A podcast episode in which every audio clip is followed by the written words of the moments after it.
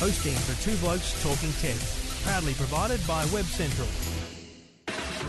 Now, it's time for Two Blokes Talking Tech. There is a lot going on in technology, as always. All the latest news and information about technology. It's fantastic to get these speeds on a mobile phone, isn't it? The speeds on this thing are amazing. Two Blokes Talking Tech Very nice, snappy performance. It's a good phone. Yeah, there's a few pros and cons with this. with Trevor Long from YourTechLife.com Now, my advice to people who like this kind of service is and Stephen Fenech from TechGuide.com.au. I really like this new service. Gives you that flexibility to hear your music anywhere. Two Blokes Talking Tech. Stephen and Trevor always providing the best advice. Lots to talk about on Two Blokes Talking Tech. This is Two Blokes Talking Tech. And thank you for listening. Thank you for downloading. Uh, Two Blokes Talking Tech, 161 episodes will be complete in the next 30 minutes or so. My name's Trevor Long from EFTM.com.au, joining me each and every week. Stephen Fenech from TechGuide.com.au, who is coming to us live from Singapore, where he has been enjoying the State of Origins uh, game one here in uh, in Australia, but he's in Singapore, so he got to watch it over there and unfortunately is still able to tell me who won and go on. Absolutely. G'day, Trevor. Yeah, I think uh, normally your annual declaration of being a Queenslander, Queenslander! occurs around about now. So, and, and it didn't. It has not stopped. Yeah. I was very clear about that on Twitter. Okay. Yeah, fair enough then. Yeah, I, I actually headed down to uh, Robertson Quay. There's an Aussie bar, the Boomerang Bar, which is just packed, actually full of Queenslanders, Hmm. but it was very quiet at full time, I found. Ah. But uh, anyway. Did you get a lot of was, "Hey, uh, aren't you it Stephen was- Fenech from Two Blokes Talking Tech"? Uh, there was a couple of fans in there, yes. Uh, all, all good. I try All to keep right. the low profile. It's um, it's episode 161. Thanks to the good people at Netgear, netgear.com.au. We'll tell you more about them shortly.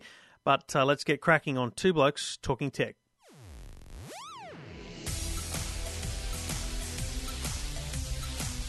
Now, while you were travelling, um, a little bit of news broke, Stephen, about uh, some problems with iOS devices, iPhones and, uh, and iPads. This was quite interesting, and I think it was Ben Grubb at the Herald who, who pushed this one first, but I've seen it reported in a lot of places. And the idea here is that people's iPhones are being hijacked. Not stolen, not hacked, but hijacked. And how this is happening is people in the middle of the night, probably because the crims are overseas, are getting these messages, their phone's beeping, they're looking at their phone, and there's a message on the screen that says, Your phone has been hijacked uh, by Oleg Pliss or some crazy name. Um, you need to send $100 to this PayPal email address. And it's like, what the heck? You, then you try and unlock your phone, you can't. Because what they're doing is they're accessing your iCloud account. Then they're jumping into Find My iPhone and they're marking your phone as lost or missing or locked.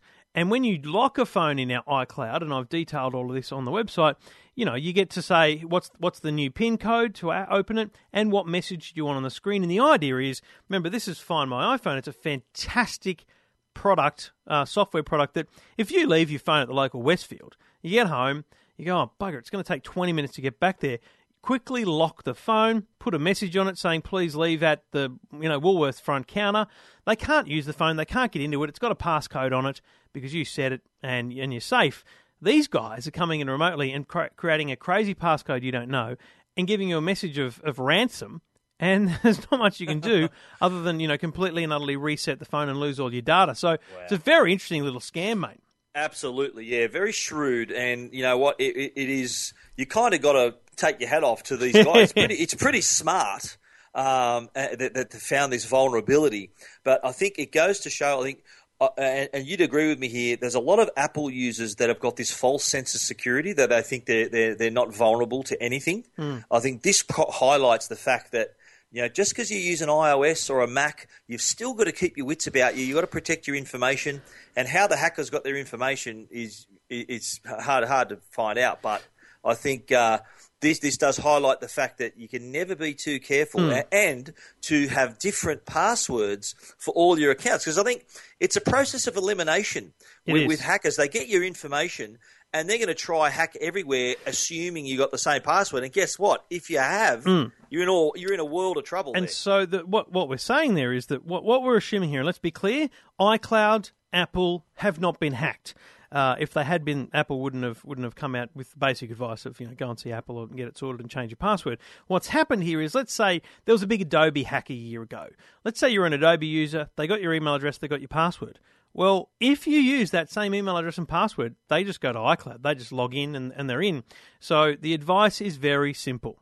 Go into, uh, you actually go to appleid.apple.com, manage your Apple ID, change your password, make it something unique just to that Apple ID, and then you're safe because there's no vulnerability of the Apple system. If your password is unique, you'll be fine. So get in there now, change your password. Um, it's the same password you'll you'll use for when you're buying iTunes music or movies, whatever it might be. So you'll get used to it very quickly. And most importantly, uh, a scammer out there can't get you. And uh, you know, as you say, these these are savvy um, scammers, and Oh, absolutely, yeah. it's it's like the Windows call center scam, you know, where they ring up and and try and dodge you out of cash because your computer's got problems and whatnot. The problem is if if the if the cops track someone down and put them in jail because of that, someone else who's just as stupid is going to go. It's a bloody good idea that, and they'll just do it themselves. So because this scam has been created, it's it's now going to be an ongoing scam. Um, the, But- but the Australian government has put out warnings about it, so it's it's a serious problem. You should change your password. Absolutely. But to be clear, though, Apple have yet to respond to this. Uh, they They're have actually. Um, they. Uh, I'm just going to find it because um, th- they haven't put out a release about it. Right? They just responded to a couple of specific people who had, um, uh, you know, raised this issue. Uh, they, ha- and they haven't claimed responsibility for something being wrong on their end. Is what no, I'm no, no, they're, no, absolutely. and- They're, and- they're and they simply won't either. they're simply saying, um, you know what, uh, we, we they've acknowledged it, uh, and you should uh, you should change your password. That's pretty much all they've said, right? Um, the- the- you know, no need to find the actual statement, but in the end, bottom line, uh, change your password. There, to be clear, Apple has not been hacked, iCloud not been hacked, but because of the the continual use by people of the same email address, the same password everywhere. It's a vulnerability in the system. So if you've got an iPhone or an iPad, jump in now, change your Apple ID Change password, it, and you'll be Make okay. it different. And we'll talk about another security issue a little later in the show with eBay. You're on Two Blokes Talking Tech. Two Blokes Talking Tech. You're listening to Two Blokes Talking Tech. with Trevor Long and Stephen Fenech. Okay, well, uh, the reason I'm in Singapore uh, this time around is for a launch that happened earlier today, uh, Singapore time. It, it was for LG's brand new G3 smartphone. Now, cast your mind back to last year. The G2 was the first smartphone to relocate all the buttons to the back of the device. And the advantage of that is that it allowed for a larger screen. Now, with the G3, they've taken that even further and fit a 5.5 inch quad HD screen. So not only is the screen bigger, it actually doesn't make the device much bigger than the G2. There's only probably a couple of millimeters difference in width, almost the same length, but you can see comparing the two that they've managed to fit a half inch bigger screen in almost the same space. And this Now- is that new competitive space of percentage of screen to device, isn't it? This is exactly it, and the the G3 claims a record here: seventy six point three percent of the front of the device is screen, which they claim is is the the record in the smartphone market. Uh, what's also interesting is the quality of that screen. Now we're talking quad HD, so it's not 4K, but it's near twice HD. It's quad HD. Well, hang on. If it's quad, isn't how is quad HD not 4K? Because 4K Well- is four HD screens put together. Well, it is. It's it's not quite. I don't know why they've come up with that term, but in terms of a smartphone screen, it's four times what they had before. The actual resolution. Oh, you know what it'll is- be? is- it'll be quad 720p. Yeah, that's right. It's two, 2560 by 1440 is the mm, resolution. Mm. But what's the, the, the, the really interesting part here is the pixels per inch. We're talking 538 ppi. Now, the Retina display on an, on an Apple device is terrific, but that's 326 ppi. So to really appreciate this screen, you really need to look at it in the flesh. I can talk about it, but unless you see it, you're going to really notice a difference. And the, the device has sort of taken smart as its middle name. It's, it's, you know, simplicity is the new smart is kind of the mantra for this device. It's very intuitive. The, the buttons are still located on the back. It's got a camera that uses laser to, to uh, find out the focal length on your images for faster focus. It's also got a lot of smart features. One I like in particular is called Smart Notice. now, if you've if you had a people if you have people ring you, you know you had a few missed calls, or you got you've had a lot of apps that you haven't used for a while. What Smart Notice does, it reminds you that you've had missed calls from Trevor Long or your wife or whoever, and it says, "Do you want to ring them back now?" it also looks at your app usage and says these apps. Because how many times have you downloaded an app, you use it once, you never use it again? Hmm. This says to you. You haven't used these apps for more than 30 days. Do you want to get rid of them and get back some space on your device? So it's those little features, uh, along with another one with the, it's got a, also a smart keyboard. Now, the number one function on a phone is typing, is according to LG. We type on our phone a fair bit. Now, Yep. everyone's got different hands and different finger sizes, thumbs, different typing styles. What you can do with this with the smart keyboard is actually make the smart the keyboard taller, so the screw the keys are actually bigger to suit your hand size. That's really cool. Um, one last feature. I know you're a big fan of selfies, Trev. Massive. They've got a really cool feature for selfies where you turn the camera to yourself and you then hold up your open palm so that the camera finds you. Once you, you've, it's done that, you make a fist with your hand, and then a countdown starts to take your selfie. Very handy little feature. Really? So, so rather than you having to reach out and hold hold the phone and, and try to press the button at the same time as you're holding it, all you need to do is hold it and pose because there's no buttons to press because you've activated a timer by making a fist uh, on the screen. Very clever little feature. How would The how, how would you say it compares side by side with the Galaxy S5 and the HTC One, which are of the same kind of um, fla- flagship and size kind of dimension? Great question, Trevor. The Galaxy S5 has uh, uh, it's got a, it hasn't got the same features. It's not waterproofed for a start. It doesn't have things like the heart rate sensor. It doesn't have a fingerprint reader. It's kind of left out those features. It's gone for smarter rather than gimmicky features, sort of thing. Um, it, it- it's I think it's up there in terms of it it being uh, attuned to your use and how you use your device. It's very intuitive that way, so it fits to you rather than you having to fit to it. That's kind of what I like about it. It's a very stylish phone too. It feels really nice in your hand. It looks metallic, but it's actually made of plastic. They've got like a metal metallic faux sort of finish on the back. Uh, it, it comes with a great, great quick circle case, so similar to the Samsung Smart View. You know, you look through the little window. Oh, yeah, yep, yep. This time it's got a circular window, so it puts a clock there, or you can swipe down and access your favorite apps. You can answer calls. It also has wireless charging. It's got inductive induction Okay. charging, so there is an accessory, and and, and the, the the phone is ready to go for induction charging. All you need to do is buy the accessory, and you can sit your device, and it looks like a little chair, and it actually it, it charges the phone not as quickly as if it would be connected with a cable, but it does charge it wirelessly, so you don't have to pull Which- out a cable to do it. Which is perfect for uh, bedside table use and, and or kitchen table use. You know, it's a fantastic thing to jump it on. So Spot on. LG uh, G3 hands-on. Uh, Stephen Fenech is in Singapore with LG, and he has photos and a hands-on um, uh, information uh, at techguide.com.au.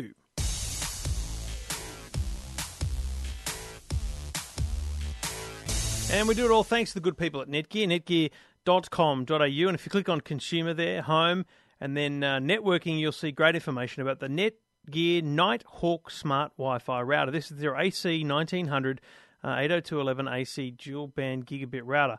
A lot of words, a lot of jumble there, but bottom line, this is fast. If you, uh, especially if you're in, you or your kids are into gaming, this is the router for you. It's been built with gaming, streaming, and mobile devices in mind because there's features for all of those different applications, especially gaming and streaming in terms of reducing lag. It's got a uh, 1 gigahertz dual core processor on board, so you're getting the fastest Wi Fi currently available, less lag, and less buffering. And for your mobile devices, no matter where your Wi Fi is, um, your Nighthawk will have you covered with Beamforming Plus, which basically pushes the Wi Fi to you directly to where you are instead of just a kind of scattergun approach of sending it out across the home. So, a great couple of features there that really do make this one of the best routers on the market. The Netgear Nighthawk. Uh, check it out. It is the best looking router you'll ever see. Bold, stealth fighter like design. Uh, with three great antennas in wall mounted or desk mounted, easy to do. The Netgear Nighthawk, uh, and uh, they're proud sponsors of Two Blokes Talking Tech. You're listening to Two Blokes Talking Tech. with Trevor Long and Stephen Fenech. Now, I actually really bloody love this today. Uh, Google, you know, they're a bit half, half and half sometimes with some of their products, especially Google Glass. Uh, I'm, I'm still not really understanding where, where that fits into the world. It's an amazing concept, amazing product, but I don't Yeah, see it as being a, a consumer thing. There's a few glass holes that would be diff- have a different opinion about. That. Yeah, that. and that's because they're glass holes. Um, the, the thing, though, is they've been testing uh, self driving cars for some time. They've got uh, retrofitted Lexus and Prius cars. They've been driving around Nevada, all these places, California, to do testing of self driving. This is computerized car that's driving itself through traffic. It can detect. It's amazing technology. It really is. It's one of the most amazing pieces of future technology that we'll see because it can it can predict things like you know there's a there's a bike riding up beside me and well, I think he's he's going to go straight through the intersection I want to turn. You know, it can look at everything. It's not just going I'm on the road, I'm in the lane. It's very smart. And what Google have done today at the um, the Recode conference, which is the Walt Mossberg, uh, you know, rejig of, of what used to be All Things D, it's now their Yep. their new big thing over there called Recode is, is his website and, and the, the conference and the like. And they've had uh, Sergey from uh, Google there to launch this self driving car. Now, what they've got is a prototype vehicle that they have built from scratch. It's not a Prius retrofitted. It's it's actually a car they've built from scratch. Looks like a bloody koala. I don't know. It's just weird. It does a bit. I thought it looks more like a wombat, actually. Well, okay. Well, I think if you put ears on it, mate, it's koala. Uh, but you know, colour-wise, koala. Uh, but basically, it's two seats in this thing with no steering wheel. In front of you is basically a luggage rack.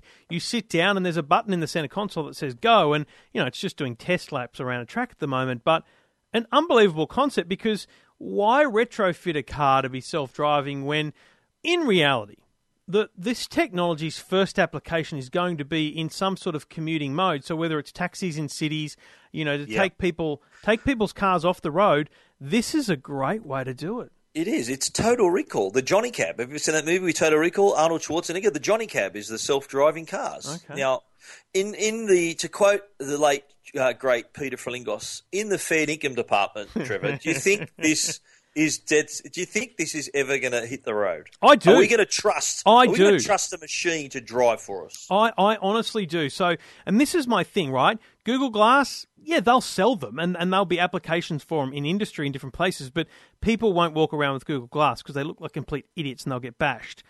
um, but people will, not people won't buy self driving cars, right?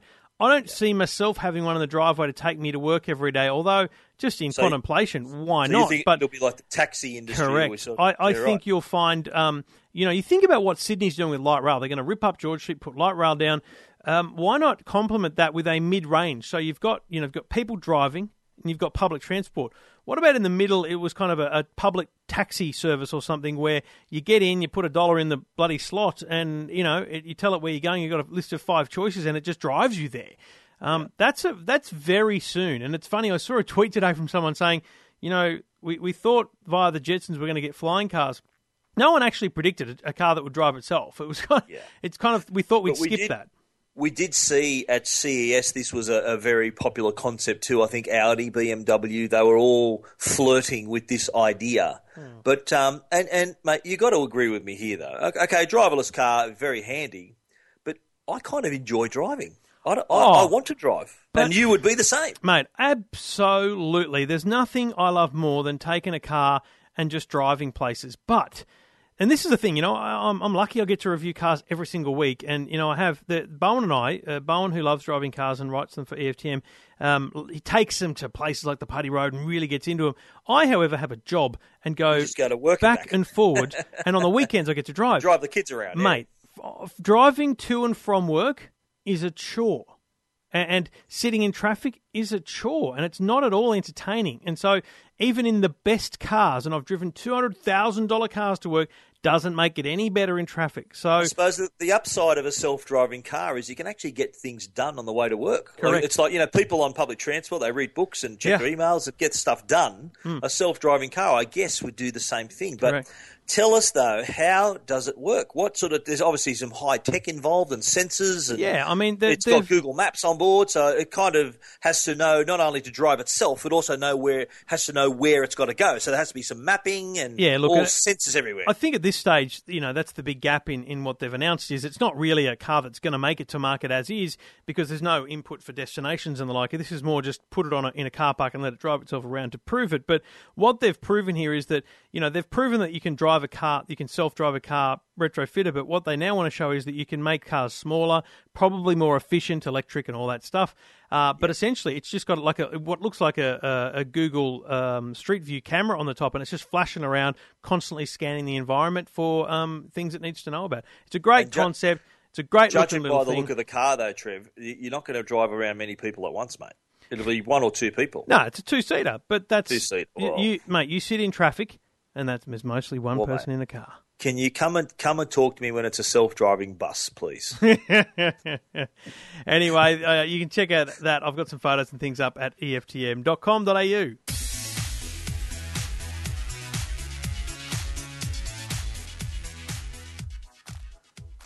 Okay, to continue the uh, the hacking theme of today's episode, we've heard about iPhones and iClouds and and that kind of incident. Well, uh, there was more hacking involved uh, with eBay. Now, eBay is the world's biggest online auction site and has more than 125 million members worldwide. Well, weren't we all shocked? I'm an eBay user myself. Weren't we all shocked when the news came through that they, they eBay had been hacked? But not last week. It was hacked in late February or early March. So it was a little bit of a shock, the news to begin with. But the fact it took so long for eBay to realise it, that's also a worry. Hmm. Now, to be clear, no financial information was taken. There was things like passwords, usernames, encrypted passwords, email addresses, your physical address, so enough personal information to do some damage. PayPal, which is also owned by eBay and is the online secure payment system that, that eBay shoves down your throat to use, that was not compromised at all. But it, it goes back to what we were saying earlier, Trev, where if a hacker's got one of your accounts, there's a chance they've got all of your accounts because a lot of us are lazy. A lot of us couldn't be bothered remembering multiple passwords. And I think that's the play here with this information. They're going to try, you know, my, my part, name and, and password on every every type of uh, maybe financial institutions and other areas.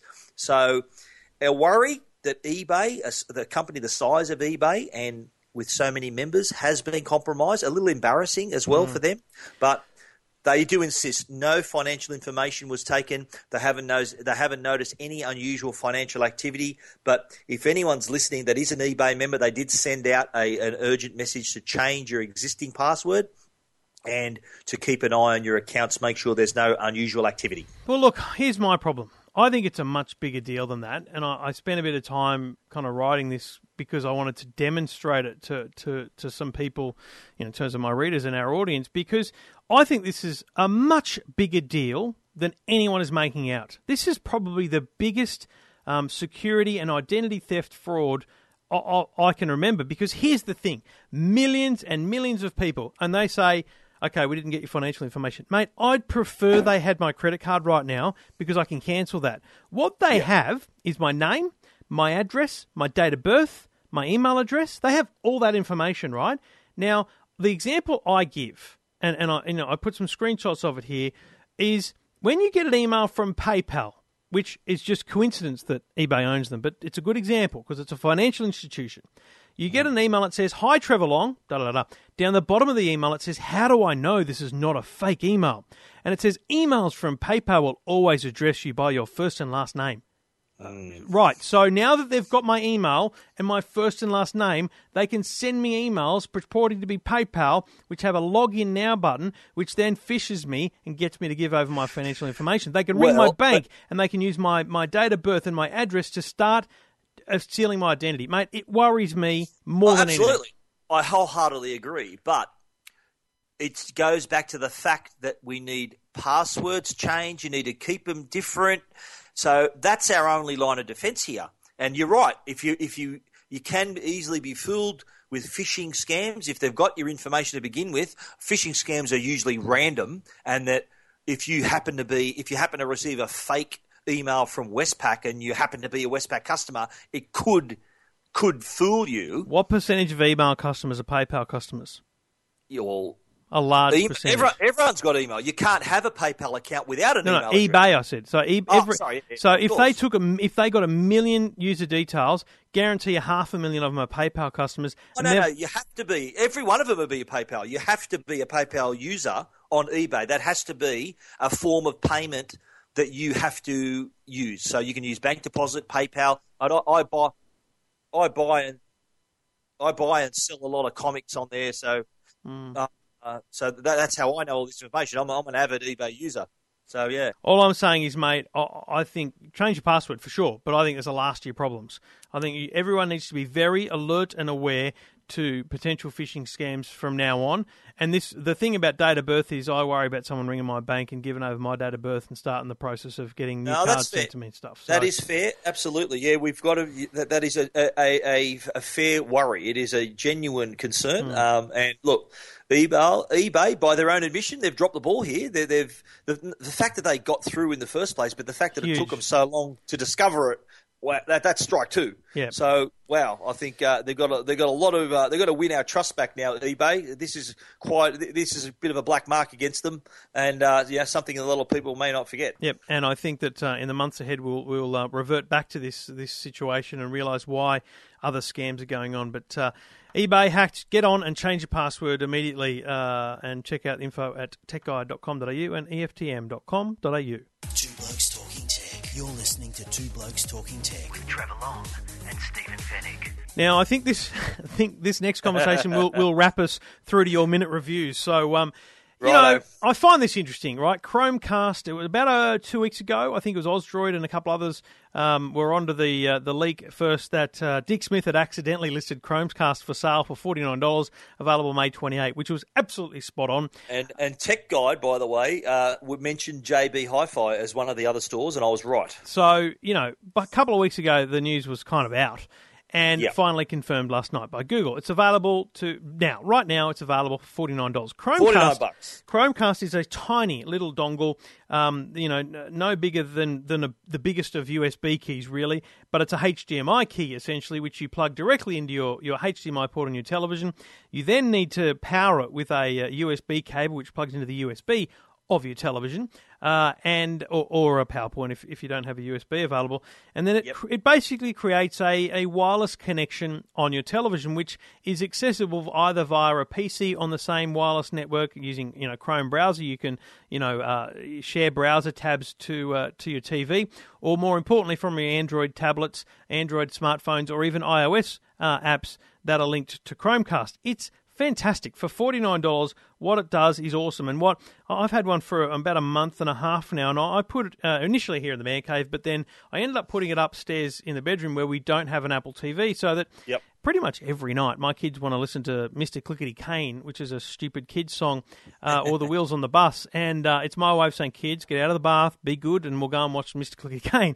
And so i light up mr clickety kane on youtube and then press chromecast and it just sends it from my phone to the to the TV to Chromecast. And the handy. great the great thing about it is you get your phone back at that point because your phone kind of is doing it in the background, but you can still just check your emails, get on Facebook, and you don't have to keep the YouTube app open on your phone. It's fantastic for that. We we should point out I've had this since last year. This has been available in America since 2013, since for a fair time. And there's a lot of Australians who actually went over there and brought one home. I think it was 35 bucks US. I bought mine like late last year, and look, I, I, like the device because it's it's it's small. It's very simple, very easy to use, great way to get your content. Now, there's going to be the inevitable comparisons, and you and I have, uh, before the show, we were talking about this with Apple TV. Now, this isn't an Apple TV killer by any means. This is uh, a, a device that'll complement your existing devices. Apple TV's strength is the fact that it's obviously tied strongly to the iOS system, but also can be used without a device, but it's got ties to content. It's more than just a streaming tool. Yes. Now, in the US, Netflix was linked to this.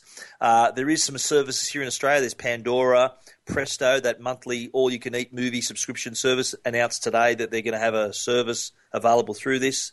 So I think there was a lot of excitement for this product, and the stories I've written about the Chromecast have gone berserk on my, on Tech Guide. There's a lot of people that have heard about it in the US, Yep. wanted it, were wondering when the hell are we going to get it. Now that it's here and it's so cheap, people have gone out in droves. Like, How many people have you seen on your Facebook feed with pictures of their Chromecast that they got at 9:01 this morning? None. A lot of, lot of it. Oh well, I've got a few on mine. I got a few on mine. Maybe I got uh, full of friends and followers than you. Yeah. But there's a lot of people who were keen to get hold of this and and and use it straight away. And I think it's the Android users who thought that this is our Apple TV. Now, Apple TV works with a number of devices already. It also it works obviously with without the device and, and through your TV, similar way. But a lot of people think, and the, the biggest question I had with this was, does it work with iOS? Everyone thought this is just an Android only device. So all those Android users out there, and there's a lot of them, uh, thinking, wow, now this is for me. So it's more Android slash Google centric, hence the re, the huge interest behind it. Look, for 49 bucks, if you've got an Android phone and or, or tablet and you like watching a lot of for example YouTube content or you use Google Play Music and you like listening to music, buy one because it's a bloody fantastic way to push content to your to your Goo- television. Google Play Google Play movies too. yeah, got movies uh, absolutely. TV, So rather, they've got it rather, all. rather than stuck on watching your content on a small device, now you can set it free on the best screen in your house on your HD TV. I've put out. There's a bit of an infographic that was sent around today that I've put up on Tech Guide about the 10 things to know about the Chromecast. One thing that, that, that I like too is that your device then becomes the remote control for your content. And like you said, you can actually do other stuff. While once you start streaming the content, you can then go and check your emails, and not, it's not going to stop the, the stream. Yeah. So uh, very handy. I think it's and very simple to set up, and so small you're not even going to know it's there. It just Yeah. plugs into one of your, uh, your ports in the back of your TV, and kind of set and forget. I It's, think uh, um, this is going to be a sellout. This product, Trevor. It's a great device for forty nine dollars. All I'm saying is it's not an Apple TV killer. There are other devices on the market that do similar things, but in terms of direct integration with Android, it's bloody fantastic. So if you are an Android user, go and grab one. Um, but uh, to the fanboys of the world, relax, okay? It's uh, just everyone take a seat, breathe. Um, it, it's it's a great product, but we were a year behind. It's not, you know. Seriously, I don't know why they wasted so long. There's nothing special about it at all in terms of the Australian market. So it is a bit disappointing in that regard. Anyway, check out Stephen's musings and, and mine uh, on our websites, techguide.com.au and eftm.com.au.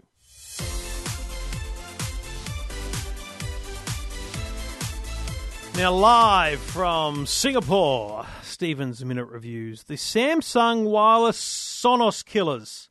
No, well, you know, it is the Samsung M5 and M7. Now, I have had a listen to these speakers, and I have to say, just on purely on audio quality, I'm very, very impressed.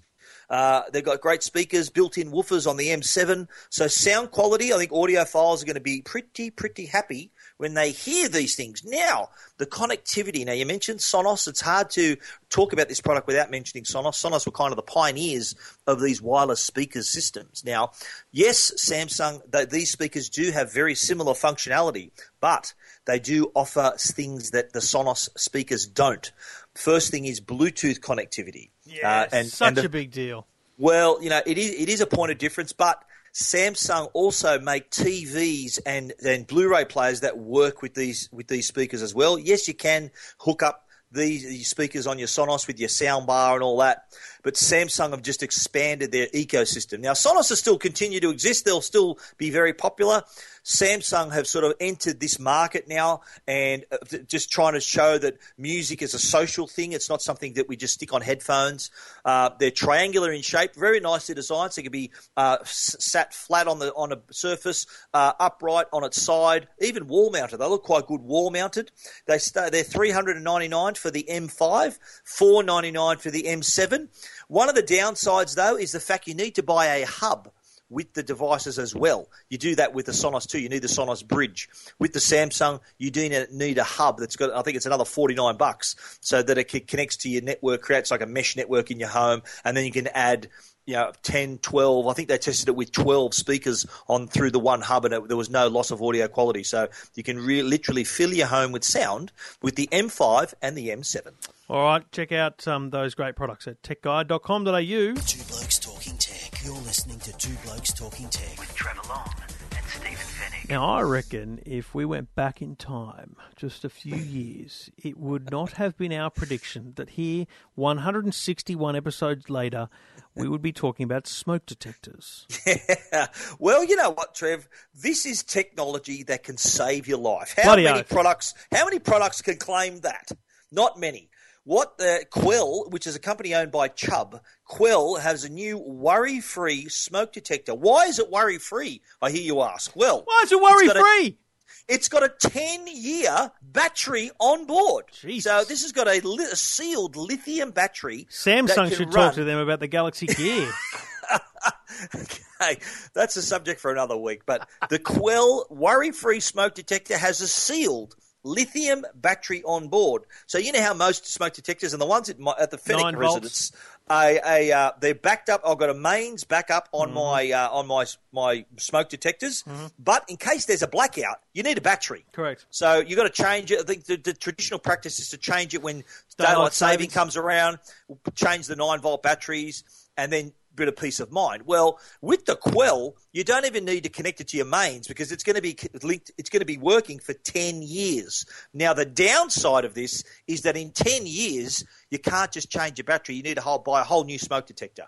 The smoke detectors are about. They start at about forty six dollars, I think, from memory. Here, let me just scroll down here on my story, and uh, they're available from Bunnings. They do start at forty six bucks, and there are different smoke detectors for different rooms. So for the kitchen, for example, there's an algorithm on board that's not going to set it off for these those nuisance smoke, you know, cooking smoke incidents.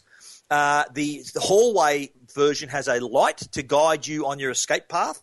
The bedroom has a spoken alarm system as well as the high pitched 86 decibel alarm to sort of wake you from your sleep, uh, a better chance of waking you up. And the living area detector has can detect those slow, smouldering uh, fires that start in synthetic materials like a couch or some other like a carpet or something like that. So the full range, you can see them at Tech Guide, and as we said, this is tech that can save your life. We shouldn't stuff around with this. It is a good investment. Everyone should have a smoke detector. Quells are worry free for a reason. They've got a 10 year battery and full pricing and report at techguide.com.au.